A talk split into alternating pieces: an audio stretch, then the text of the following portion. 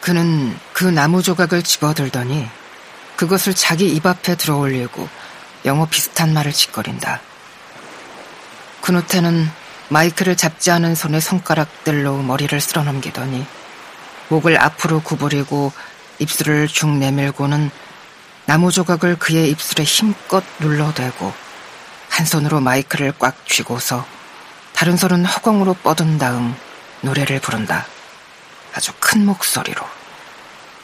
그노테는 레이테에 사는 스페인인의 농장 아래 해변에 서서 노래를 부른다. 그노텐이 큰 소리로 노래를 부른다.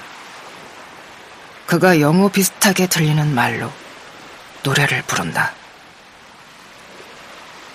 나는 레이테의 스페인인이 올 수 있으니 그렇게 크게 노래를 부르지 말라고 이야기한다. 그러자 크누텐이 잠자코 바위 위에 걸터 앉아 주머니에서 또 다른 배를 하나 꺼내 베어 먹는다. 그러고 나서 우리는 다시 보트하우스로 갈 때가 되었음을 깨닫고 파도 소리를 들으며 해안가를 따라 걷는다. 나는 쇠톱을 손에 들고 달랑거리며 파도의 리듬을 따라 걷는다.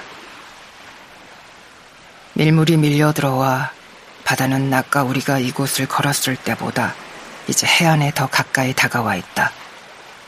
우리는 주머니를 배로 가득 채운 채 보트하우스로 걸어간다.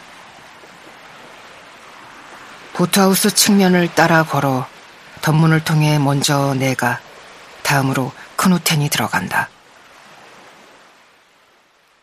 안에 들어서자 우리는 서둘러 엎어진 조각배로 다가가 무릎을 꿇고 엎어진 조각배에 감춰둔 마이크 스탠드를 끌어내 똑바로 세우고 그 앞에 서서 어디를 자를지를 결정한다. 우리는 눈높이에 맞추기로 하고 톱질을 시작한다. 시간이 오래 걸리는 일이지만 우리는 인내심을 발휘한다. 그리고 우리가 작업을 끝냈을 때 크누텐이 나무 조각을 마이크 스탠드 꼭대기에 고정시킨다. 그러자 딱 알맞게 아주 그럴듯하게 보인다. 이제 기타도 구해야겠어. 라고 내가 말한다. 그러자 크누텐이 고개를 끄덕인다.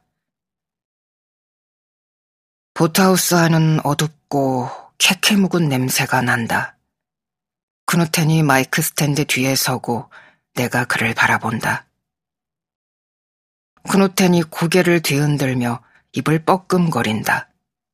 그렇지만 그의 입에서 소리는 나지 않는다. 나 역시 그의 앞에 서서 고개를 흔들어댄다.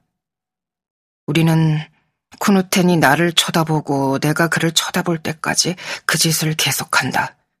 그러고 나서 말을 꺼낼 것도 없이 우리는 보트하우스의 다락으로 올라가는 사다리 쪽을 바라보고 서로 고개를 끄덕인 다음 마이크 스탠드를 그 자리에 세워두고 사다리로 달려간다.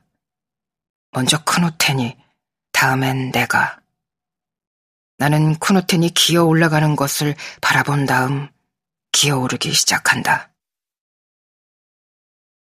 우리는 다락 위에 올라선다.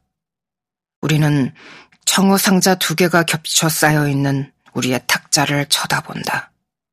양초 그루터기 둘이 탁자 위에 녹아내려 있다. 성냥 한 갑이 그 곁에 놓여 있다.